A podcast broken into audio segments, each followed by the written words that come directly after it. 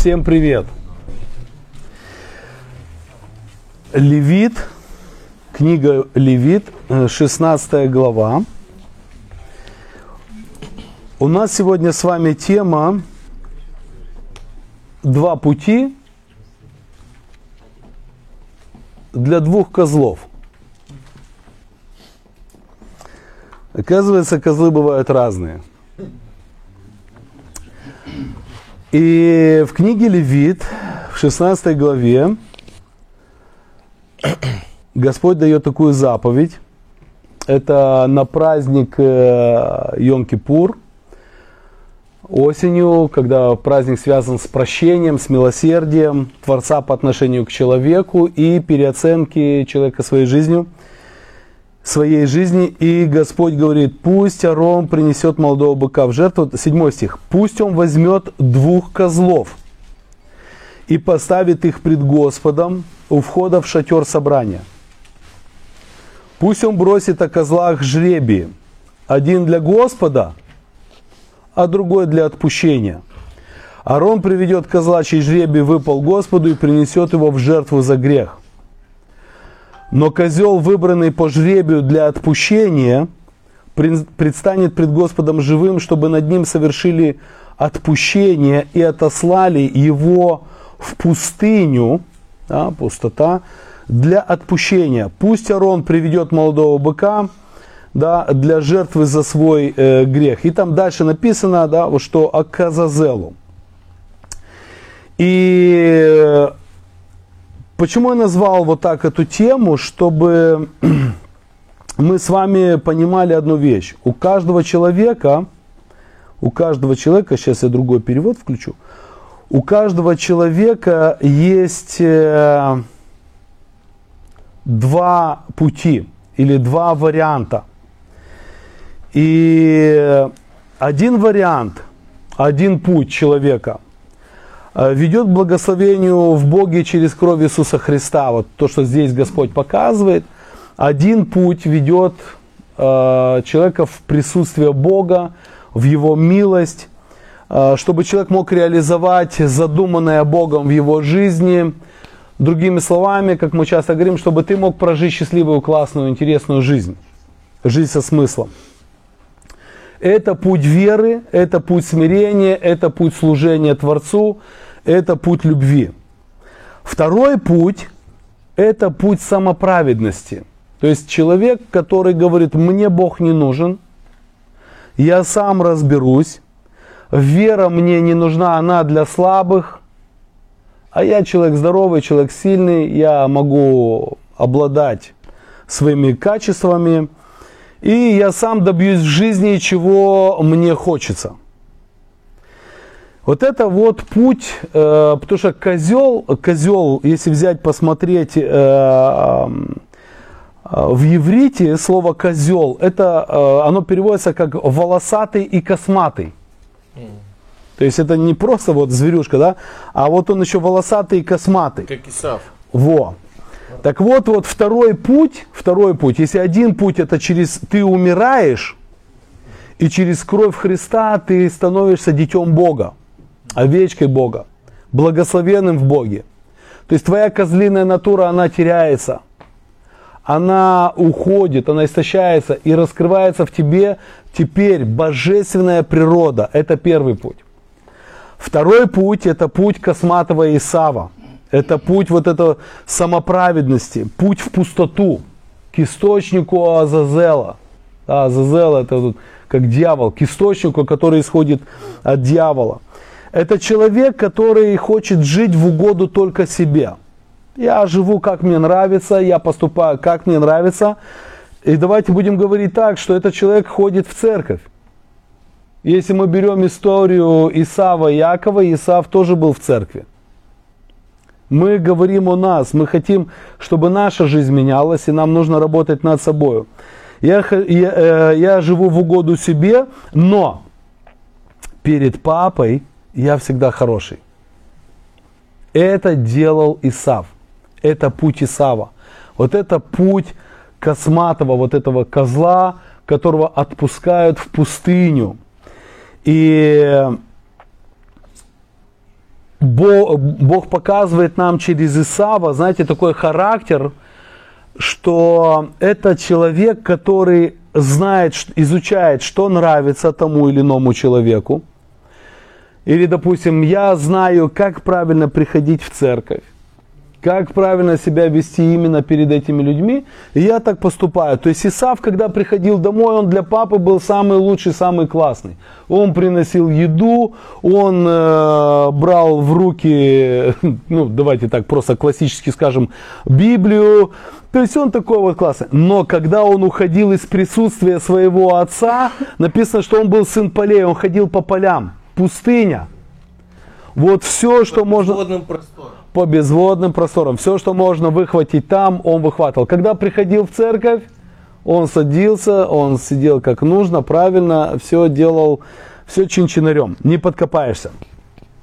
Так вот, мы, друзья, должны с вами понимать, есть два источника. Есть источник божественной милости и красоты. И первый путь, каждый, кто принимает Христа, он входит вот в этот Эдемский сад, в божественное присутствие. И мы сейчас с вами в пасхальные праздники как раз вот это радуемся и празднуем, что Христос воскрес, через Его кровь мы вошли в божественное присутствие. И теперь наша жизнь, она формируется и строится Богом вместе с нами.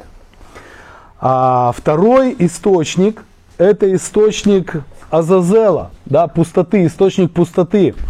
То есть он сам является пустотой и изливает из себя пустоту. И он хочет, чтобы человек наполнялся этой пустотой.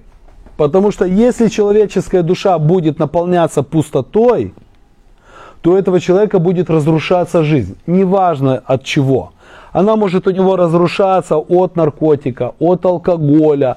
Она может у него разрушаться там, от э, зависимости шопинга от работы может, от бизнеса, от хобби, от чего угодно, жизнь может просто разрушаться, потому что источник пустота. А душа наша сотворена Богом так, что ты не можешь находиться пустым. Тебе нужно обязательно, обязательно чем-то себя наполнять. Так вот, поэтому каждый человек стоит перед выбором. Мне идти к Богу, да, то есть два козла, знаете, все одинаковые, два козла. Но вот а при, твое решение, твой выбор, он для тебя делает, э, он для тебя выстраивает дальнейшую жизнь. В чем была особенность жизни Исава?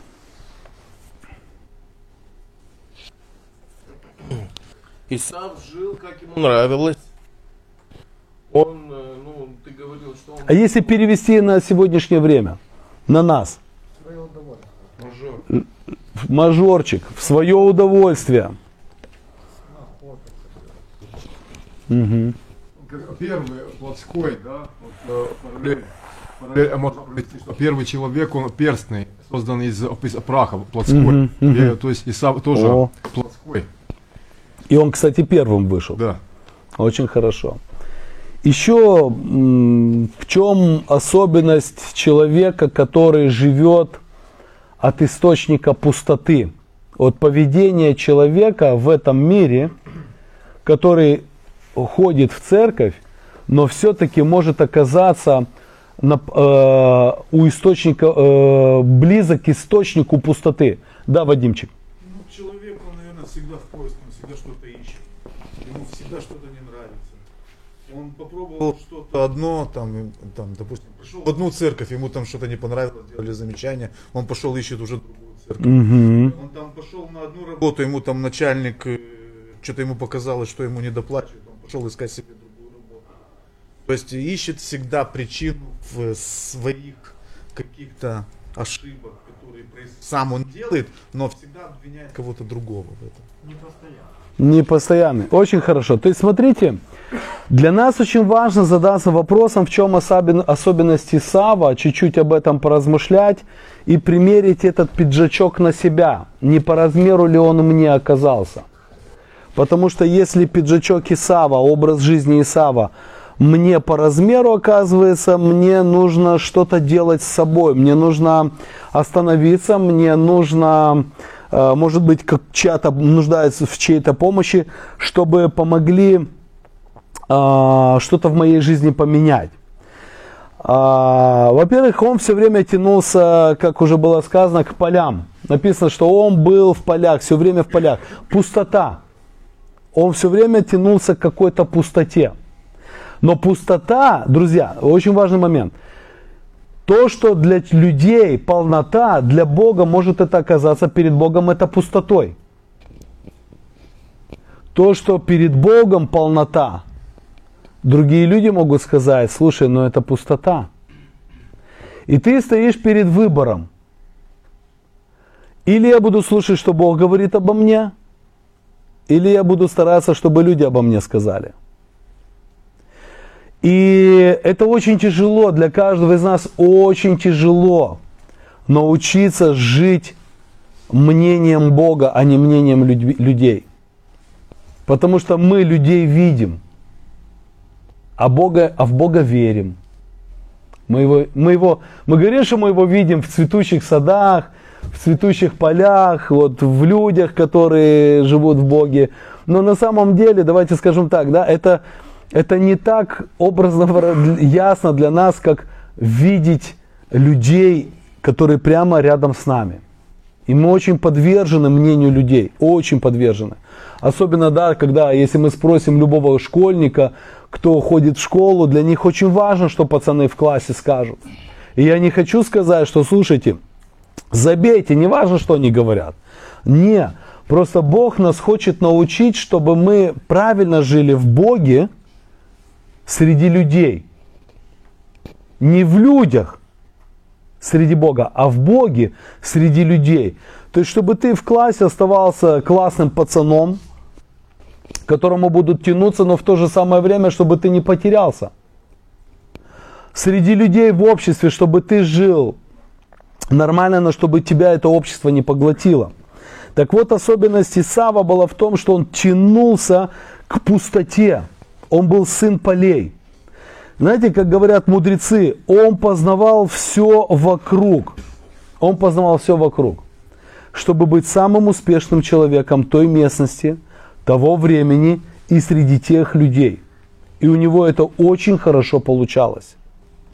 Когда Бог говорит, да, сын полей, это вот все, что этот мир предлагает. Вот Исаф, он был просто самым крутым в том, что можно было достигнуть в этом мире.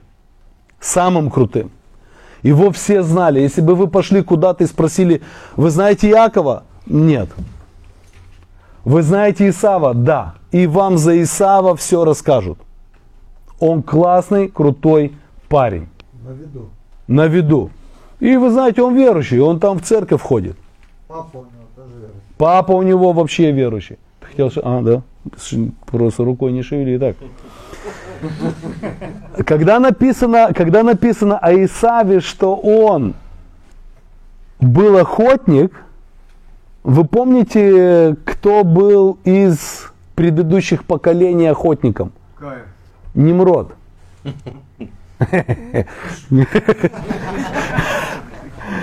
Каин, э, Каин, да, земледелец был, да, Немрод, потомок Хама. После того, когда Хам потерял благословение и приобрел пустоту, потому что проклятие это пустота. И когда Хам повел себя некрасиво по отношению к своему отцу, Отец, когда проснулся, узнал, он сказал, ты проклят. Не проклял, ты проклят, ты в пустоте, хам, ты в пустоте. Ты будешь развиваться в пустоте, и твое поколение будет развиваться тоже в пустоте. И мы смотрим 10 глава Бытие, в 9 главе говорится, в 10 главе потомок Хама Nimrod, он является звероловом, то есть охотник, сын полей, и мы смотрим, что он подмял под себя... Искусный был. Искусный, да, искусный. И он подмял под себя, искусно подмял под себя всех людей. И благодаря вот этому искусному влиянию на человеческий разум, который, если без Бога находится в пустоте, начал через них строить свое имя, Вавилонскую башню, свою идею. Так вот, Исав это тоже человек, который хочет построить имя свое в этом мире – и посмотрите, какая разница. Немрод хотел сделать себе имя через всех людей в этом мире. И Бог спустился, посмотрел и все это разрушил. В 12 главе Бог обращается к Аврааму, Бытие, и говорит, Авраам, выйди оттуда, где царствует Немрод. Из дома отца выйди из этого учения и пойди в землю, которую я укажу тебе. Я сделаю тебя производительным, да, от тебя произойдет поколение, и я возвеличу твое имя. Посмотрите, есть разница. Человек может возвеличивать свое имя, прилагать усилия, знания, все, что Богом тебе дано, ты можешь это прилагать без Бога, делать, развивать, и ты будешь развивать свое имя, поднимать свое имя, и тебя будут знать все.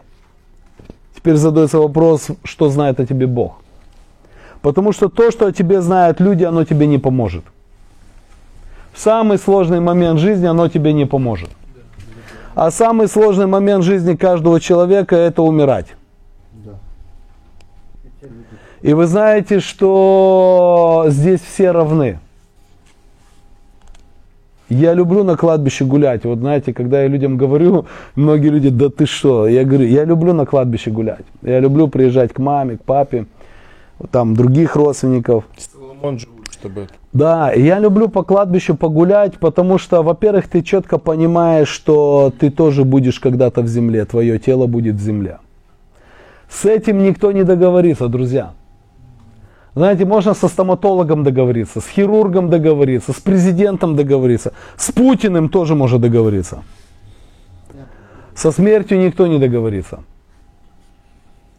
Это ревизия жизни. То есть это все с ней столкнутся. И иногда, знаете, вот, вот просто погулять, чтобы понимать, что ты, э, в принципе, все, что в этом мире есть, э, с собой не заберешь. И там ухищряются живые, над мертвыми извращаются, да, там склепы делать, э, э, воздвигать могилы круче, чем у других. То есть вот, ну это живые, мертвые, они уже, все, им все равно.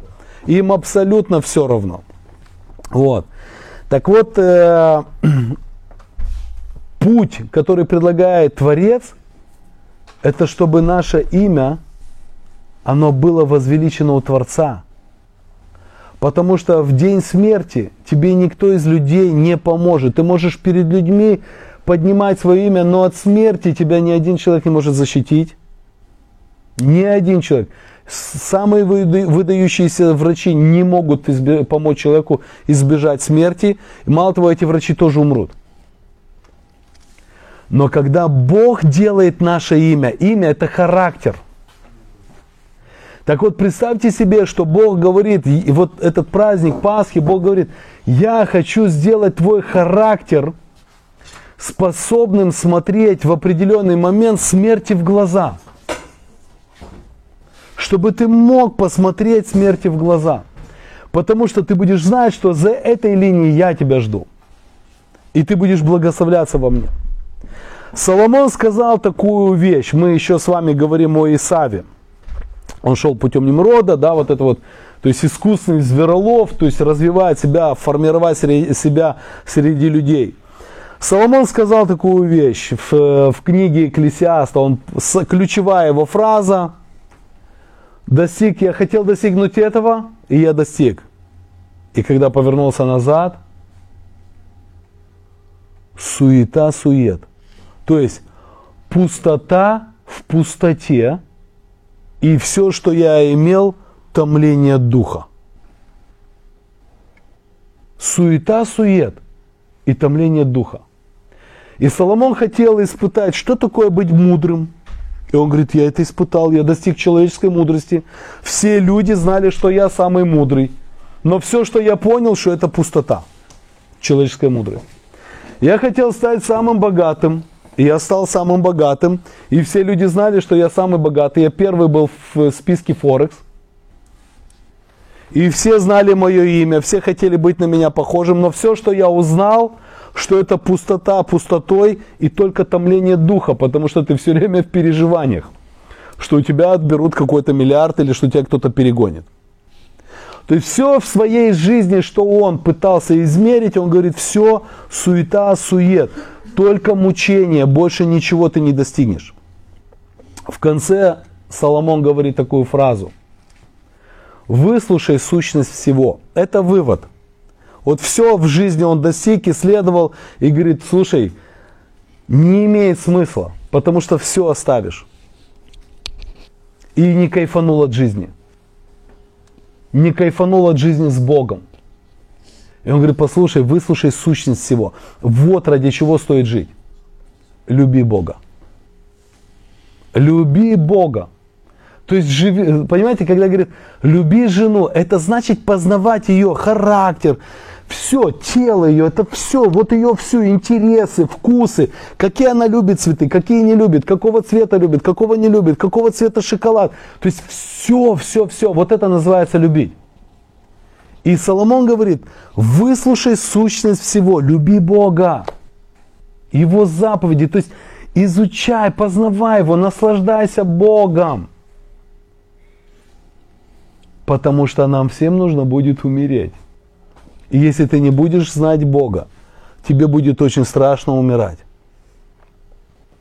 Тебе будет очень страшно умирать, если ты не будешь знать Бога. Потому что он говорит, всякое дело Бог приведет на суд. Он говорит о смерти. А любовь нельзя судить. Вы знаете, можно судить любое дело. Ты вот достиг первого, молодец. А ты что не достиг первого? Почему ты не стал самым богатым? Мало старался. Во- мало старался. Вот суд. Бог говорит, всякое дело придет на суд. А как можно любовь судить, друзья? Ты не можешь судить любовь. Вы знаете, самое прекрасное, что ты можешь услышать от близкого человека, просто там, живя с ним вот там какое-то время, и просто вот, ну, ты можешь самое крутое, что услышать от, от близкого человека, когда тебе близкий человек скажет, я просто тобой восхищаюсь. Слушайте, вот, понимаете, это нельзя уже судить, невозможно судить. Ты не можешь этого человека, ты не можешь этому человеку сказать, что ты мной восхищаешься. Посмотри, ты это не сделала, ты это не сделала, ты это не сделала, ты вот там такая, здесь такая. Когда тебе человек говорит, я тобой восхищаюсь, и ты с этим человеком больше уже своей, большую часть своей сознательной жизни живешь, что ты можешь сказать? Ты, больше, ты ничего не можешь сказать. Ты можешь только обалдеть. Просто только обалдеть можешь. Так вот, представьте себе, Соломон говорит, послушай, единственный смысл в этой жизни – это любить Бога. Всегда любить Бога. Просыпаться, потому что люблю Бога засыпать, потому что люблю Бога, идти на работу, работать, служить, потому что люблю Бога. И вот перед Исавом была самая главная цель, когда мы говорим о Исаве, о косматом, этот козел, который вот туда, к источникам Азазела ходил. Его самая главная цель в жизни была, знаете какая? Быть успешным в этом мире. Самая большая цель его была – успешным в этом мире. И обратите внимание, если мы читаем Евангелие, дьявол именно это предлагает Иисусу. Быть самым успешным. Поклонись мне, и я тебя сделаю самым успешным человеком. Ты будешь самый успешный. Тебя все будут знать, тебе будут все поклоняться. Только поклонись мне. То есть только начни жить по моим правилам. Да. Э, Интересная такая мысль появилась, потому что Бог э, в- нам тоже говорит, преуспевайте, но преуспевайте в слове. И мы приходим к выводу, что успех, э, то есть как ты смотришь на успех, что для тебя успех? Я недавно выполнял один заказ и подъехал к дому в Кодрах. А Там же, вы знаете, там дорогие дома. От- Дорогие, короче, дома. И рядом стоял какой-то заброшенный. Я думал, что это какая-то фирма или предприятие советское. И мужик выходит, сосед, я говорю, а что это такое? Говорит, тут жил один, короче, бандюган. Богатый был.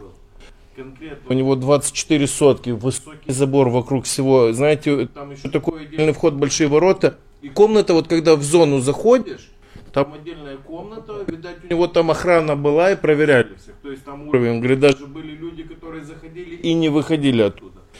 И а сегодня там, короче, собаки, бомжи спят. Он говорит, он умер, и все, это просто в запустении. И знаете, в свое время он был очень. Там очень крутой. Но, Он даже себе не мог но- представить, что когда-то там будут бомжи жить. Да, бомжи и собаки просто. Там двор- двор- дворовые эти, короче, собаки. Вот э, слава человека. Так вот, да, так вот, вот это вот дьявол, дьявол пытается, поймите, вот эта пустота, да, вот этот вот его дом, он напоминает пустоту его души. И обратите внимание, что Иисус был искушаем дьяволом в пустыне, да, поле, вот куда Исав все время тянулся. А, Косматого козла, которого козел отпущения, его отпускали туда, к Азазелу, в поле, в пустоту, в пустыню. Там источник э, дьявола. А у нас впереди будет э, книга и числа, на иврите она Бемидбар. А Бемидбар от слова ледабер, говорить. И поэтому в иврите у нас числа, а в иврите эта книга называется «В пустыне». То есть в, пустоте, в пустыне всегда кто-то с тобой разговаривает. Этот мир, этот мир, он прообраз пустыни, потому что Эдемский сад мы потеряли. Этот мир, это прообраз пустыни. И теперь смотрите, Бог нам показывает через Иисуса Христа, что в пустыне с нами разговаривает и дьявол, и Бог. Потому что когда дьявол говорил, Иисус говорил, написано. Но теперь то, что я вначале говорил, дьявол настолько реалистичен в своих предложениях, что кажется, что это истина. А то, что Бог говорит, это в слове написано. Потрогать не можешь. Будет это, не будет. То есть оно не похоже на какую-то истину. И вот здесь, и вот это называется вера и доверие Богу, которое Иисус открывает в пустыне. Дьявол к нему подошел, сейчас, Олесечка, дьявол к нему подошел, он его видит, он с ним разговаривает, тот предлагает, тот говорит, на тебе это, на тебе это, бери, вот, потрогай, только давай на моих условиях. Этот мир пустыня. И в этой пустыне он говорит, не, мне отец сказал, что я его сын, этого мне достаточно – Отец мне сказал, что поклонение только ему. Этого мне достаточно. Отец сказал, не искушай. Этого достаточно. Далее. Сказать, что я покаялась, пришла к нам в церковь, не был тогда наш пастор-служитель. Он тоже э, после, ну не был после реабилитации, они не проходили реабилитацию, они просто покаялись вот так Мгм. вот через старушку. Вот. Так они мне говорили так, говорят, наша Леся, говорит, дьявол, он, говорит, всегда копирует Бога. Если Господь наполняет человека Духом Святым, это настоящая сила, то дьявол должен заменить, предложить что-то, он говорит, что вот у меня такой же, но это на самом деле не так. Я не прошла, я этого не знаю.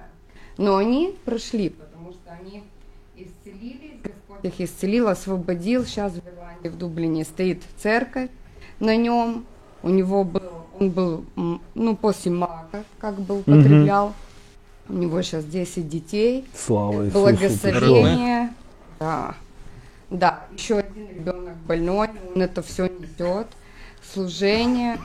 Вот, пришел он тоже через такого же цыганчика, который цыгана, который жил в своем мире цыганском, да, и там тоже свои законы понять, оттуда вот тоже тяжело уйти, и это редко бывает. И вот они мне оба говорили, знаешь, они были моими наставниками там. Я не знала, что такое репцентр, не знала, что такое церковь. Вот. И они мне сказали так, что Леса, дьявол, он всегда копирует. Он, это не подлинность. Сто процентов. всегда вот копия. Это фальшивый доллар. Да, да, если Господь сказал, наполняйтесь Духом Святым, не нужно вам вино, да, которое жалит, то вот так вот как. Интересно, что вот эту фальшивку, да, хороший фальшивый доллар, ну, возьмем доллар, хороший фальшивый доллар, а, ты имеешь, ты его купил, ты что-то за него заплатил, или отработал, или еще что-то. Ты думаешь, что ты счастливчик, тебе повезло, ты не знаешь, он еще фальшивый. Но разочарование наступит во время расчета. Когда кассовый аппарат, когда кассовый аппарат выдаст, что это фальшивка. Все, Юр, отдыхай сейчас. Да, э, мы не об этом сейчас, мы не разбираемся в этих вопросах. То есть он э, во время твоего расчета он тебе покажет. То же самое человек, дум, человек, когда э, я для себя вот даже, знаете, как отметил, что вот Христос в пустыне показывает, что э, здесь, в этом мире, более явно выражен голос сатаны. Вот в этом мире, в котором мы живем, выражен, явно выражен голос сатаны. И труднее услышать голос Бога. Очень трудно услышать голос Бога. Но если человек вот выбирает этот путь Исава, косматого козла, да, там, э, жить ради своего удовольствия, жить, чтобы всем показать, какой я классный, какой вот я то и то и то, то Бог, в принципе, показывает, э, ну, в какой-то день, я не говорю про смерть, в какой-то день что-то наступает, и обнаруживается, что все то, ради чего ты стремился, фальшивка, пустота. Душа твоя наполняется пустотой, ты э, перестаешь радоваться от жизни, и все то тебя больше не радует. Я как-то размышлял, ну зачем всемогущему Богу идти в пустыню для искушения, чтобы солнце пекло. И знаете, я понял, что он пошел для того, что, потому что каждый из нас, ведомый нашими же желаниями, мы все рано или поздно оказываемся в пустыне. Рано или Да поздно. мы в ней живем. И Иисус пришел в пустыню, чтобы ты знал, что Он тоже есть в пустыне, Аминь. а не только дьявол. Аминь. Потому что это нас просто убивает. Мы сходим с ума. Но ему нужно поверить, Да. ему нужно верить. А, а дьявол, он прямо ярко выраженный. А мы, нам тяжело это. Поэтому я говорю, что это, это тяжелый путь. Но, когда ты принимаешь Христа, Бог дает нам Духа Святого. Да, то есть Бог вселяется в нас. И Он начинает нам помогать в этом двигаться. разбираться. Разбираться. Где истина, где пустыня. Да, преодолеть. Да, даже если проиграем, возвращаемся, каемся. Потом опять проиграл, опять возвращаемся, каемся. И все равно Бог поможет, научит преодолеть. И, э, знаете, я понял один раз такую штуку. Есть фраза, не надо знать тысячу копий, надо знать, как выглядит оригинал. И я вот понял еще в репцентре, что каждый мужчина должен знать Библию, должен вникать. Почему? Потому что в мире очень много копий, много правды, которые тебе навязывают. Неважно, стань бизнесменом и посвяти свою жизнь работе и семью потеряй. Там, и все такое.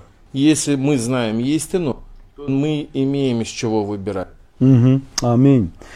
И вы знаете, да, Можно вот я тоже вспомнил такая параллель. Э, Когда-то в среде искателя приключений э, упоминалось имя такого писателя-фантаста, ужастика немножко, Говард Филлипс Лавкрафт. У него есть там Китаб Алязив. Это буквально переводится песнь воющего демона в, в пустыне. То есть, да, и получается, как бы можно сопоставить вот Иоанн Креститель, да, это о нем пророчество, да, э, тоже глаз вопиющего Ага. в пустыне, да, то есть он нам заявляет о пришествии Господа, да, то есть это, и тоже пустыня, Тоже да, пустыня. этот мир. а там Аминь. темное, например, да, то есть Да, да, да. Очень хорошо. Да, то есть всегда, вот пустыня, в этом мире всегда мы что-то слышим. И вы знаете, интересно, что один из потомков Исава, один из потомков Исава, его звали Амалик. Амалик в духовном смысле это прообраз нашей плоти. И амаликитяне напали на евреев сзади, когда они шли по пустыне, когда Бог вел их из Египта, горе Синай. И сзади Амалик напал, вот эта плоть, вот эта духовная, Азазел, вот этот э, демон напал на ослабевших сзади, на слабых. К чему я это? Что если ты позволяешь себе духовно ослабевать, Амалик нападает. То есть плоть, твоя плоть, она берет верх над тобой. И ты начинаешь уже поступать не по духу, а ты начинаешь поступать уже по плоти. И Библия показывает, что насколько важно человеку жить, в ду- развивать себя, быть успешным в духовных принципах. Потому что дух твой, он питает твою душу. И когда твоя душа счастливая, этот мир в каких-то не бывает стандартно в этом мире ничего. И вот когда вот эти нестандартные ситуации, твой дух, который питает твою душу, он тебе помогает просто пройти, что ты даже не замечаешь, что что-то не так происходит. Ты просто прошел и все. Поэтому силы тьмы, они очень сильно хотят, чтобы каждый человек э, имел в своей жизни самую главную цель. Только думать об успехе в этом мире. Под соусом Божьего благословения. что я хочу сказать? Бог, Он, он за то, чтобы нас сделать успешными. Бог, Он Бог успеха. Он хочет, чтобы мы развивались и были успешными. Бог благословляет верующих людей. Он хочет, чтобы верующие люди были благословенными. Но нельзя называть благословением то, когда ты полностью поглощен своей работой, своим хобби, своими страстями, бизнесом, чем угодно. Бог благословляет верующих людей. Он нас благословляет. Он хочет нас видеть успешными. Но Он не хочет увидеть нас утонувшими в этих вещах. И почему силы тьмы этого желают? Потому что если у тебя не будет времени для духовного роста, развиваться духовно, питать свою душу, ты будешь просто приходить в церковь, как Исав приходил к своему папе. Исав приходил к папе, и папа видел идеального сына. Он дома, он молится, он успешный, он оттуда что-то всегда самое лучшее приносил, папе это тоже нравилось. Да, то есть вот, но он духовно обнулялся настолько, что когда вопрос стал просто мелочный вопрос, чуть-чуть проголодался, он отдал самое главное, первородство, первенство в духовном, он просто отдал за тарелку супа. Вы можете себе представить, чтобы отдать самое главное да, в своей жизни, будущий успех в духовных областях, отдать за, за первое. Просто за тарелку первого в столовой. С фразой, что мне пользы от этого? Понимаете? Это же сказали, а это я вижу. Вот то, что я говорю, что нам очень тяжело. То, что дьявол говорит и предлагает, это здесь, это вот он. Слушай, все нормально, в воскресенье сходи в церковь, все хорошо. Все хорошо. Пойдешь с пастырем, поговоришь, он помолится за тебя, все хорошо. А здесь вот давай, хапани этот мир, возьми хайп от этого мира. А потом у человека даже силы нет добраться до служителя. Интересная такая мысль появилась, что все говорят, что Яков некрасиво поступил, когда, но он же просто предложил. И если допустить мысль, неужели бы Яков бы ему просто бы не дал бы покушать, даже если бы он сказал нет? Сто процентов. Сто процентов, да. Но я думаю, что Яков, Богу, э, Бог открыл Якову, предложи. Меня, Посмотри, какая у него ценность. Меня удивляют, вот в этой беседе, меня удивляют верующие, которые говорят, Иаков некрасиво поступил, а Исав? То есть Исав вообще вас не тревожит, что он, ну, это знаешь, как, э, ну, я не знаю, на что там перевести, так в сходу, да, там, э, человек предлагает, слушай, ну, отда, откажись от своей мамы, и ты покушаешь. Вот мерзавец попросил, ничего себе, чтобы человек от мамы отказался. Ребята, он отказался от мамы. За поход в ресторан он отказался от мамы. Он не пошел на день рождения мамы, потому что друзья пригласили в, ресторан крутой, дорогой, а у мамы там обычные, стандартные, вкусные, самые лучшие, наполненные любовью котлетки. Но котлетки и завтра мама даст. Мам, извини, я не могу сегодня прийти, там придумал какую-то дичь, да, и, и пошел с пацанами. То есть вот это, уж, это ужасно, что они ему сказали, если ты не откажешься от маминого дня рождения не пойдешь с нами в ресторан, ты не будешь там в лиге бизнесменов, это, это ужасно они поступили. А то, что парень э, катастрофический подлец, маме пообещал прийти и теперь говорит, извини, мама, не, мне вот там важнее, здесь не. Поэтому э, зачем говорить о Якове, если надо говорить о Исаве? Там, там Исав продается. Яков просто купил. А разве мы не находимся все время перед таким же выбором? Частенько. Тут можно понять, как, как бы привести такой пример, что да, Бог э, испытывает нас как серебро и как золото сразу, да, э, сразу ставит условия, где как ты, как ты Что для тебя цене? Как ты Сто процентов.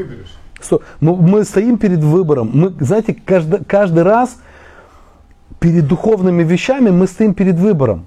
Ну, давайте сделаем так. Суббота утром. Не лучше ли поспать? Тем более я знаю, что многие из вас очень тяжело работают. Всю неделю очень тяжело работают. Слушайте, суббота, это воскресенье, это время, когда поспать можно, выспаться. Слушайте, но вы, дел, вы просыпаетесь, это ваш выбор прийти сюда. Я верю, что ваша жизнь благословляется. Это не то, что я верю, вы должны верить, ваша жизнь от этого благословляется. Конечно, ты не сможешь прожить еще одну жизнь, чтобы не ходить утром. Но Бог благословляет, Бог нас держит, это нас держит, это нас ведет. Но мы стоим всегда перед выбором. Мы всегда стоим перед выбором.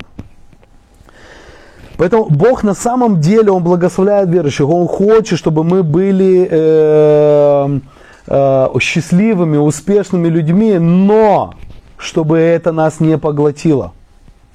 Желание к успеху, чтобы нас не поглотило. И дьявол именно этого хочет, потому что если у тебя не будет время для духовного роста, ты будешь, как только ты начнешь приходить в церковь как Исав, просто вот, вот он я здесь, твой дух начнет ослабевать, а плоть начнет атаковать. А цель атаки плоти уже каждый знает. Сейчас э, Юлик, потом Вадимчик. У меня вообще-то это как вопрос. Э, вот как происходит, что все вот эти духовные битвы, они происходят где? В пустыне выходит? В пустоте? И... Смотри, в пустыне. Да, этот пустыне. мир, вот этот мир, это пустыня. Ну да, и вопрос чуть еще в такой формулировке, что больше человек жаждет в пустыне чего-то, и дьявол предлагает ему именно вот, потому что в пустыне всегда Давай жажда. я тебе переведу то, что ты говоришь. Мы все, верующие, невер... мы все здесь, в этом мире, в пустыне. Ага. И ты очень хорошую фразу сказал. А в пустыне всегда человек чего-то жаждет. Да. То есть пустыня это место нехватки. Очень классная мысль. Неважно, там не хватает тебе еды, Иисусу не хватало воды, э, хлеба. Да. Неважно, еды, воды, э, кроссовок, э, власти, чего угодно. Пустыня это место нехватки. И вот мы, когда потеряли Эдемский сад, мы спустились в этот мир, в пустыню, мы постоянно в состоянии нехватки. Но Бог нам открывает истинная наша нехватка, это слово, это духовно возрастать. Вот это истинная нехватка. Но этого мы не чувствуем. И к, к тебе сейчас скажу, пацаны, есть такой очень внимательный, важный момент. Есть два состояния, э, я когда-то говорил, еще раз скажу, есть два состояния чувства голода.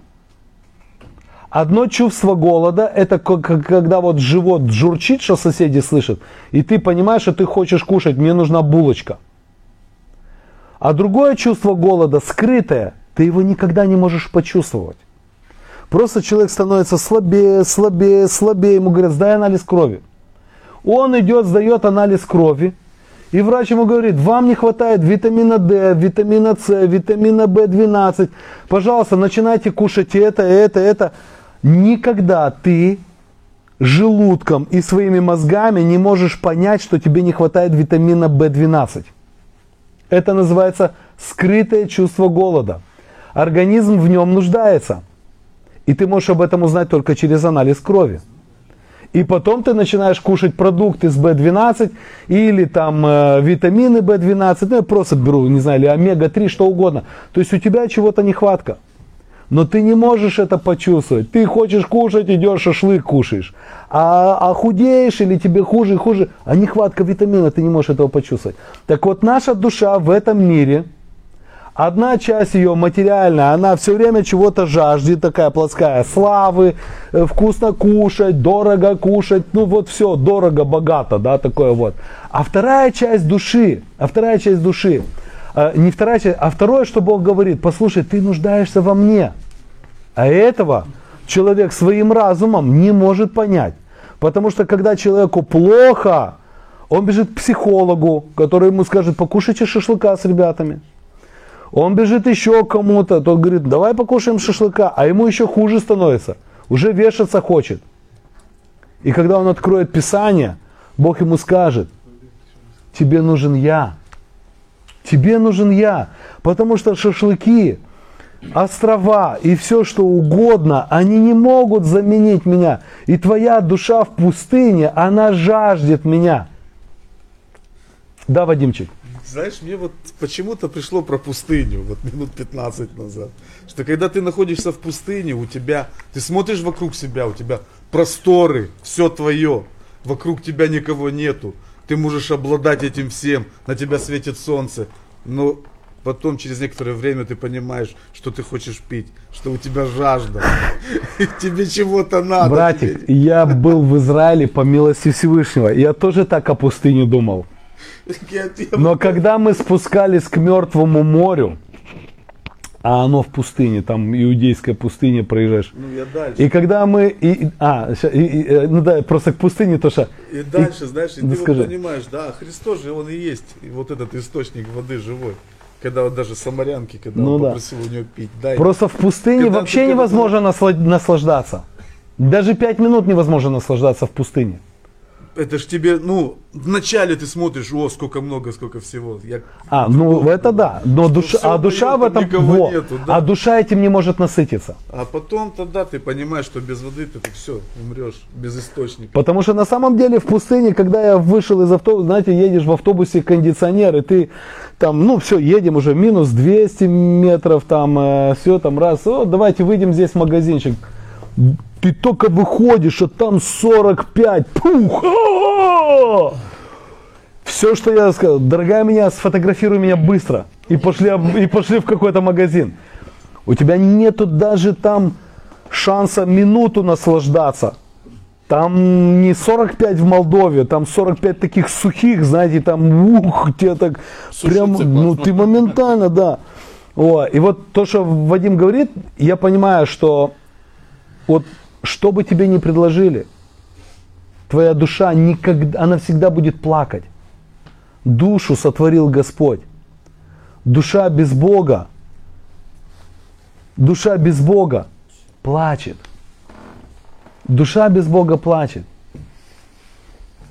Ей нужен Господь. И Бог нас благословляет.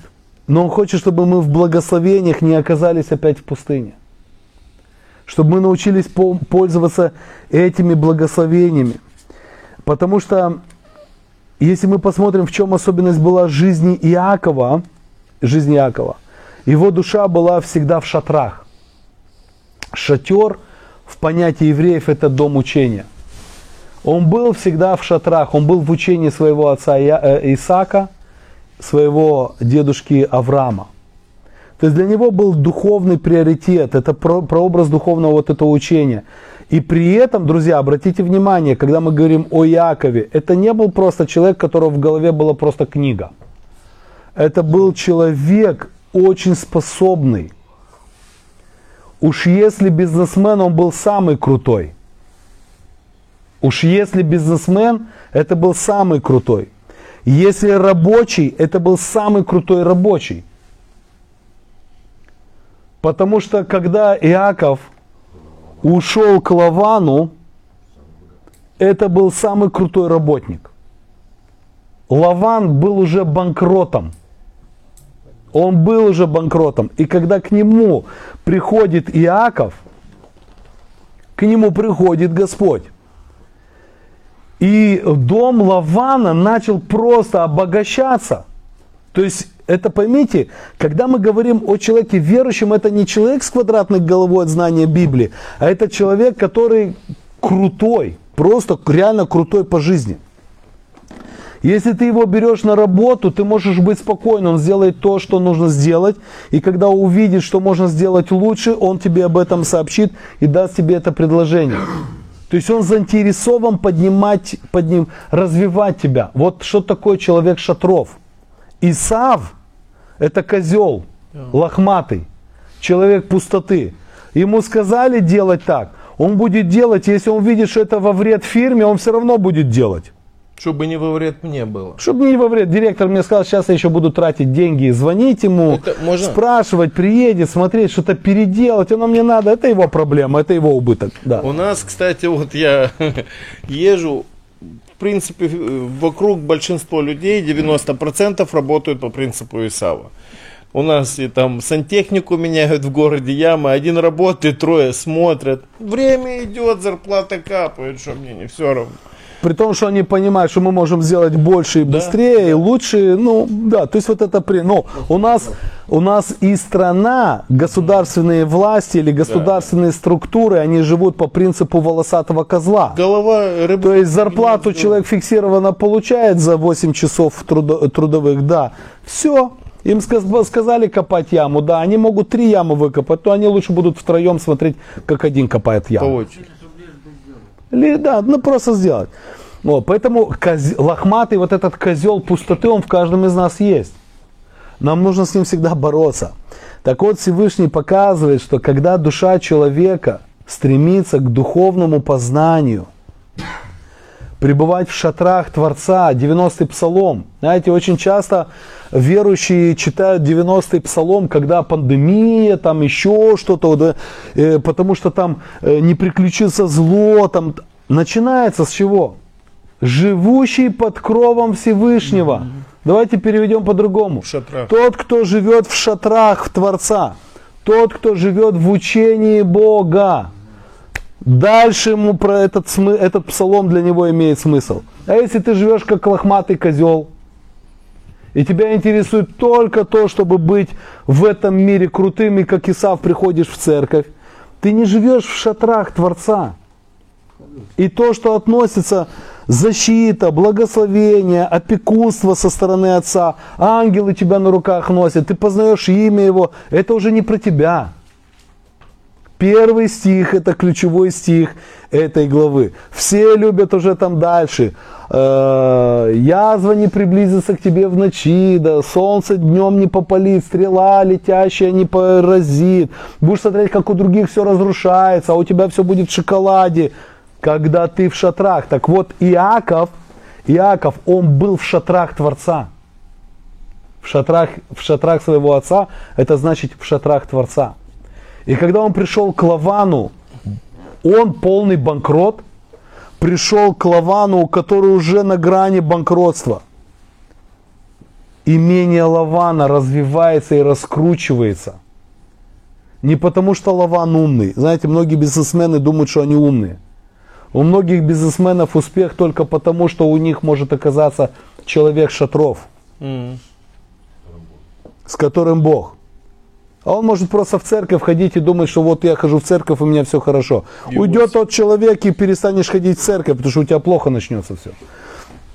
Так вот, у Лавана все начало подниматься. И Лаван сам говорит, как ты пришел, так все начало у меня меняться.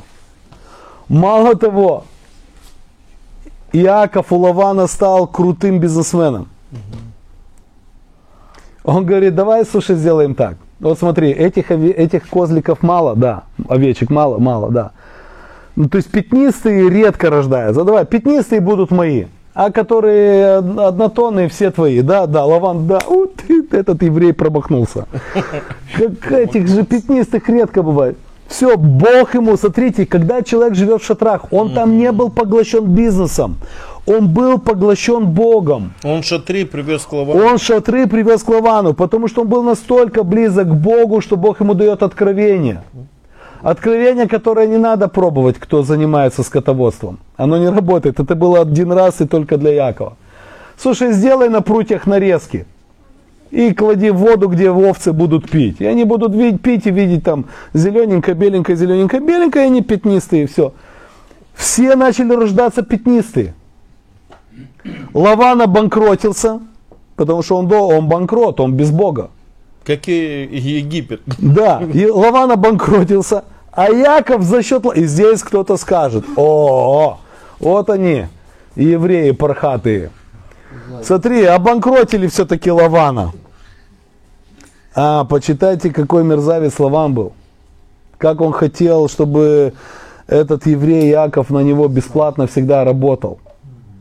Можно? И этот мерзавец, он, он был банкротом.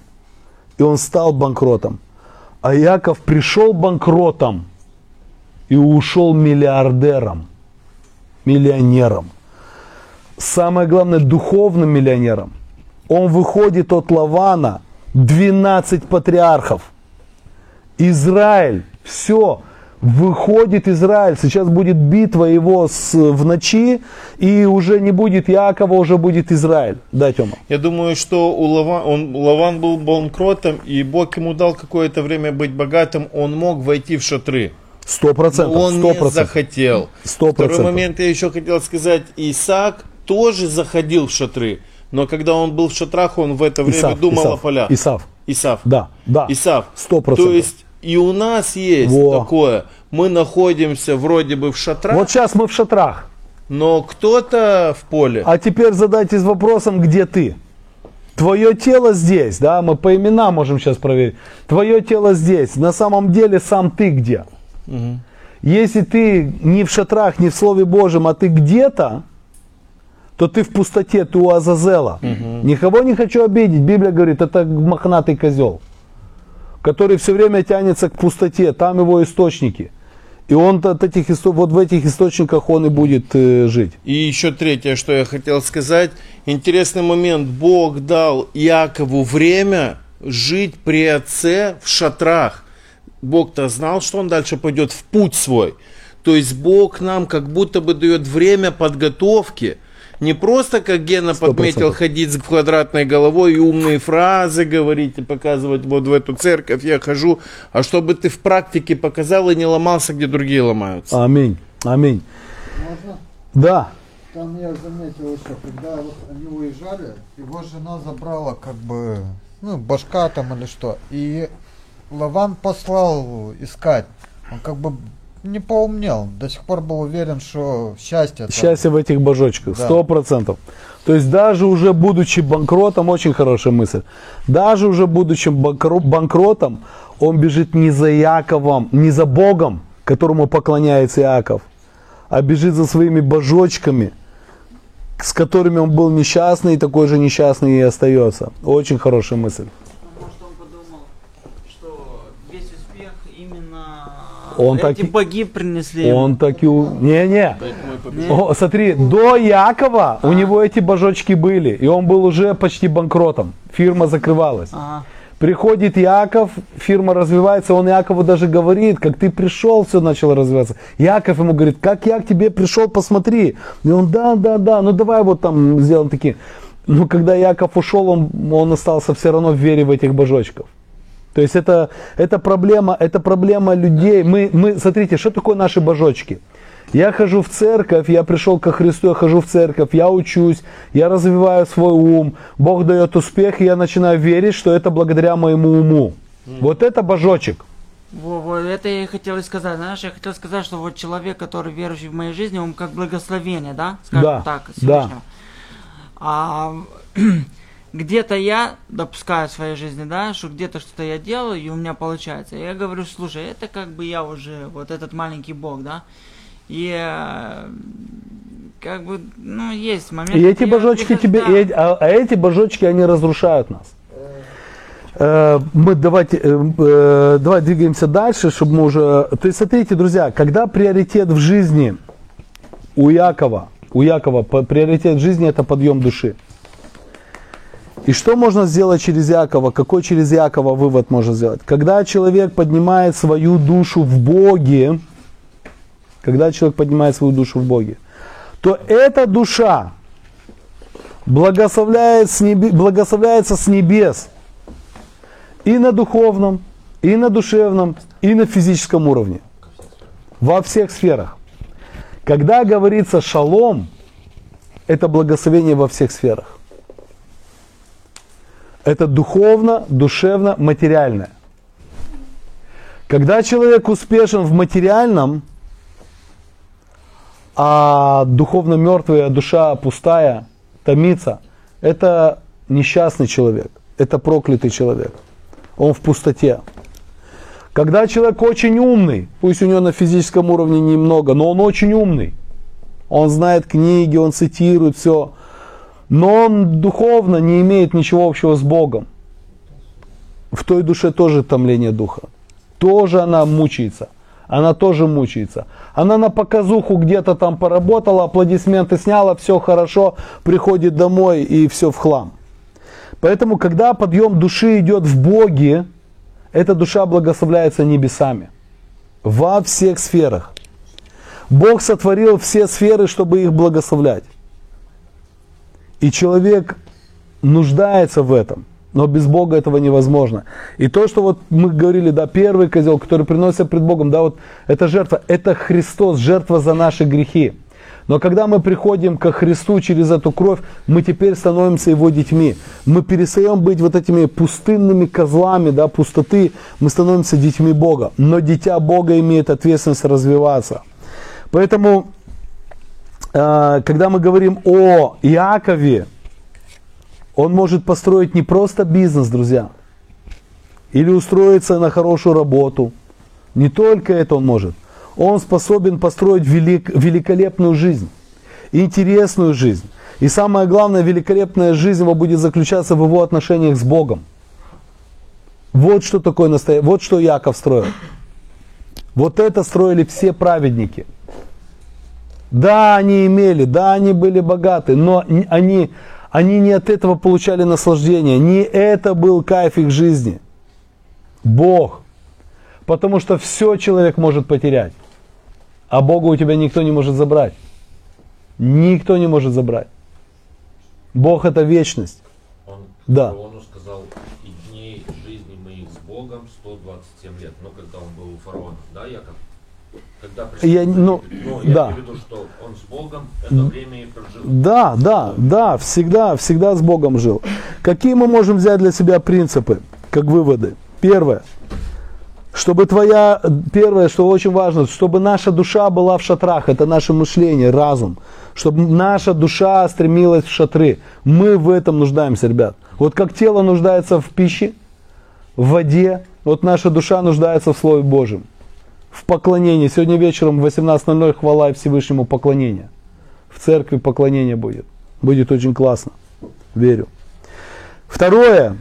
Когда ты будешь поднят на высоту Творцом, когда Бог тебя благословляет, когда у тебя семья, рождаются дети, когда ты крышу над головой имеешь, когда люди знают твое имя, как- то есть когда тебя Бог благословляет, когда Он поднимает твою душу на высоту, ду- душа должна оставаться в шатрах.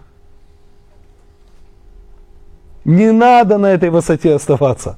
Оставайся в шатрах. То есть оставайся в вере, в любви и в скромности. Потому что э, человек, который верит, он всегда будет бежать к Богу. А если ты зацепишься за эту высоту, на которую тебя Всевышний поднял, вся вера, когда у тебя разрушится, ты просто оттуда больно упадешь. И третий момент. Если ты будешь в жизни ставить приоритеты этого мира выше подъема души в Боге, то ты не будешь обновляться в душе. И это будет отражаться на твоем душевном, духовном и материальном. Это как косматый козел, который побежал к своему хозяину. Да, когда отпускали его, то есть грехи, вы принадлежите Азазелу в пустыне, бегите к этому источнику. Это пустота. Это погибель, потому что там его сбрасывали. Все, что хочет сделать Азазел, да, дьявол, это приблизить тебя к обрыву под миражом счастья и потом сбросить, чтобы ты себе шею сломал и просто умер. Поэтому мы в этих праздниках пасхальных должны об этом радоваться и об этом думать, что благодарить Всевышнего, что Он оказал такую милость нам. Он пришел в этот мир во плоти, и Он умер за нас. Умер за каждого из нас, чтобы мы могли прийти в Его судьбу, в Его жизнь и стать счастливыми людьми. Отец, мы благодарим Тебя за этот день, за это утро, благодарим Тебя за Твое Слово, за Твои заповеди, которые Ты даешь, и в которых Ты открываешь нам Твою святую милость. Мы благодарим Тебя, Отец, что каждый из нас здесь, кто находится, мы пришли к Тебе, Иисус, вот теми козликами, косматыми, мохнатыми от этого Азазела, и Ты по милости Своей принял нас – и отдал свою жизнь за нас, чтобы мы теперь были твоими детьми. Я прошу тебя благословить тех ребят, кто здесь находится еще, без Тебя, чтобы они могли понять, как бы они ни напрягались, как бы они ни старались, вся их жизнь, это будет жизнь косматого козла. И это не оскорбительная фраза, это факт, который человека отрезвляет и помогает человеку э, мотивироваться в своей нужде в Боге. Господи, благослови, чтобы каждый принял Тебя в свое сердце. И прошу Тебя, благослови, чтобы вот эти праздники мы по-особенному пережили, по-новому имели эти переживания и жили в Твоих благословениях. Благослови всех тех, кто с нами в эфире, в Германии, кто в Америке будет смотреть, кто в России, Господь, благослови Твоим миром, кто на работе, благослови Тебя, Господь. Пусть Твой мир и Твоя милость будет на каждом из нас. И дай нам мудрости помнить, что когда Ты нас поднимаешь, Отец, когда Ты нас поднимаешь, Господь, Ты поднимаешь нас не для того, чтобы мы зацепились за высоту. Ты поднимаешь нас для того, чтобы мы сами спускались в шатры Твоего благословения, потому что там благословение. Верхушка дерева цветет благодаря тому, что есть в земле, в корнях, внизу. И дай нам это мудрости понимать, что подъем на высоту – это остаться всегда внизу, потому что там Твое благословение в Твоем Слове. Во имя Иисуса Христа. Аминь. Аминь. Христос воскрес! Воистину воскрес!